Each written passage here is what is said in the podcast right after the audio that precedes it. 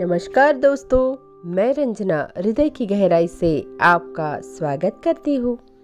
दोस्तों, आज हम सफलता की राह पर अगला कदम बढ़ाएँगे और वह है हमारे मन की शक्ति। हम सबने यह बात सुनी है कि हमारे मन में असीमित शक्ति है और उसी के बदौलत जो बहुत सारे लोग हैं, उन्होंने असामान्य कार्य करके दिखाए हैं। जो काम कोई सपने में भी नहीं सोच सकता, वह ऐसे लोगों ने पूरे करके दिखाए हैं, जिन्होंने अपनी मन की शक्ति का पूरा पूरा इस्तेमाल किया है। तो कैसी है ये मन की शक्ति क्या है और ये मन की शक्ति कैसे कार्य करती है? यह आज हम जानेंगे। हमारे जीवन को बेहतर बनाने के लिए यह अति आवश्यक है कि हम यह समझें कि हमारा मन कैसे कार्य करता है। मन की शक्ति दो भागों में विभाजित होती है, चेतन मन, अवचेतन मन। चेतन मन हमारी चेतन या सक्रिय, यानी एक्टिव अवस्था है, जिसमें हम सोच, विचार और तर्क के आधार पर निर्णय लेते हैं या कोई कार्य करते हैं। अवचेतन मन एक स्टोरेज रूम की तरह है, जो हमारे सभी विचारों, अनुभव, धारणाओं आदि को संग्रहित करता है। अवचेतन मन यानी कि सबकॉन्शियस माइंड तर्क एवं सोच विचार से निर्णय नहीं लेता, बल्कि यह हमारे पिछले अनुभवों एवं धारणाओं के आधार पर स्वचलित तरीके से कार्य करता है। जो भी बात हमारे सबकॉन्शियस में चली जाती है, वह उस पर कार्य करना शुरू कर देता है। वह वह कोई लॉजिक नहीं लगाता, उसको मतलब अच्छा और बुरा उसमें कुछ नहीं सोचता, बस उस पर काम करना, उसे पूरा करना। यही उसका पर्पस होता है। इसको एक उदाहरण से समझेंगे दोस्तों। जब भी कोई व्यक्ति पहली बार साइकिल चलाना सीख रहा होता है तो उसे साइकिल को ध्यानपूर्वक नियंत्रण करना होता है। शुरुआत में वह संतुलन नहीं बना पाता और थोड़ा डरा हुआ भी रहता है। लेकिन कुछ दिनों बाद जब वह साइकिल चलाना सीख जाता है तो अब उसे साइकिल को नियंत्रित करने के बारे में सोचने की भी आवश्यकता नहीं होती।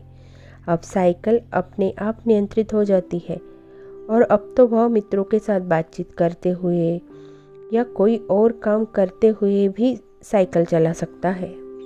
ऐसा कैसे होता है? तो शुरुआत में जब व्यक्ति पहली बार साइकिल चलाना सीखता है तो वह अपने चेतन मन यानी कॉन्शियस माइंड का इस्तेमाल कर रहा होता है। लेकिन जैसे ही वो साइकिल चलाना सीख लेता है बार बार साइकिल चलाने की प्रैक्टिस करता है तो अब यह अनुभव उसके अवचेतन मन में संग्रहित हो जाता है और उसके साथ अवचेतन मन, चेतन मन की जगह लेकर वह कार्य को नियंत्रित करता है, जो हमें पता भी नहीं चलता। हम कहते हैं, अपने आप हो रहा है।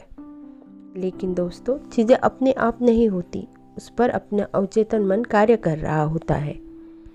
इसीलिए हमारी बहुत सी आदतें, बहुत से विचार हमें ध्यानपूर्वक करने चाहिए, क्योंकि अगर हमारे अवचेतन मन उसको नियंत्रित कर करने लगता है तो हमें लगता है कि यह अपने आप हो रहे, हमारा उस पर कंट्रोल नहीं है।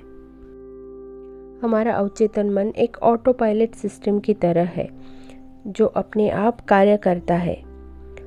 इसीलिए हमें उसमें उसमें जाने वाली इन्फॉर्मेशन या बातों पर ध्यान देना चाहिए, ताकि वह हमें हमारे जीवन में अच्छे रिज़ल्ट दे सके।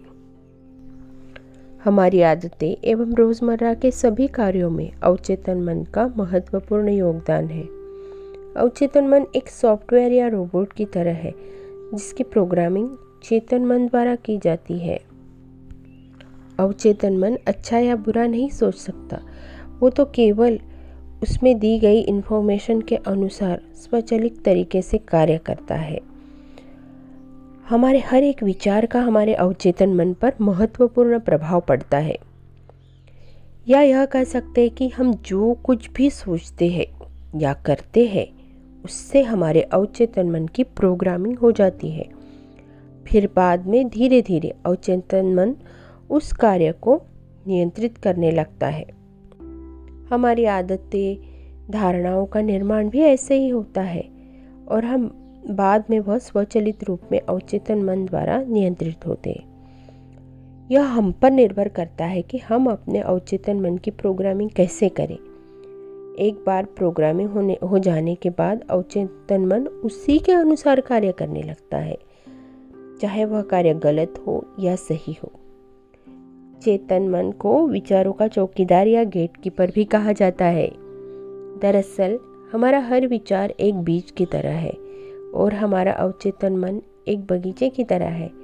हमारा चेतन मन यह निर्णय करता है कि अवचेतन मन में कौन सा बीज बोना है और कौन सा नहीं, क्योंकि वह लॉजिक लगाता है, वह सोचता है, सही गलत का निर्णय लेता है। इसीलिए चेतन मन जो बीज डालेगा, वह अवचेतन मन फलित करके देगा। हम कभी कभी अनजाने में अपने अवचेतन मन की गलत प्रोग्रामिंग कर देते हैं।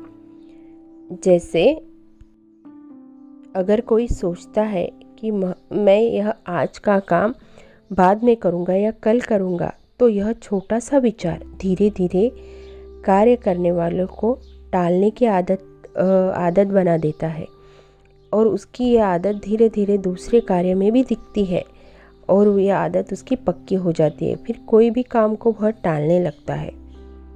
गहन चिंतन और मेडिटेशन के द्वारा हम अवचेतन मन की प्रोग्रामिंग करके इसमें इंस्टॉल किए हुए गलत सॉफ्टवेयर को धीरे धीरे डिलीट कर सकते हैं। यह हमारे लिए बहुत बड़ी गुड न्यूज़ है। मतलब हम इसको रीप्रोग्राम कर सकते हैं। हमें जैसा चाहे, जो भी हमारा हमारा गोल होगा, उसके उसके जो काम है, उसके जो एक्शन है, वो करके, निरंतर रिपीटेशन और प्रयास करके हम हमारे सबकॉन्शियस माइंड का, शक्ति का और उसका पूरा उपयोग कर सकते हैं। ये बहुत हमारे लिए फ़ायदे की बात है। हमारे जीवन के एक महत्वपूर्ण भाग को अवचेतन मन नाम का रोबोट नियंत्रित करता है और यह रोबोट चेतन मन द्वारा की गई प्रोग्रामिंग से नियंत्रित होता है। इस रोबोट की, इस शक्ति की प्रोग्रामिंग विचार रूपी बीज से होती है।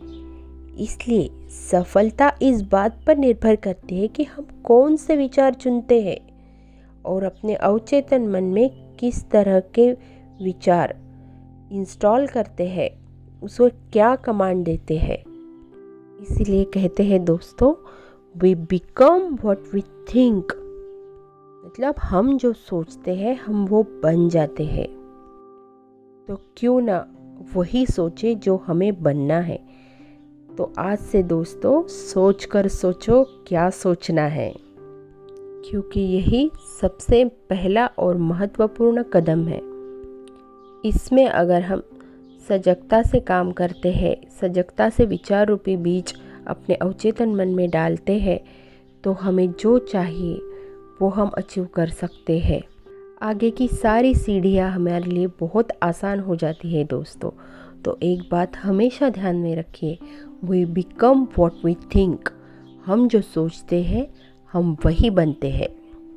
तो आज दिन भर अपनी सोच के बारे में हमें जागरूक रहना है, सजग रहना है और सफलता की राह पर निरंतर प्रयास करते चलते रहना है दोस्तों। सफलता की इस जर्नी में हम हमेशा साथ साथ हैं दोस्तों। सुनते रहिए मेरे डेली पॉडकास्ट अपने दोस्तों को शेयर करते रहिए क्योंकि हम सीखेंगे हम जीतेंगे। धन्यवाद दोस्तों।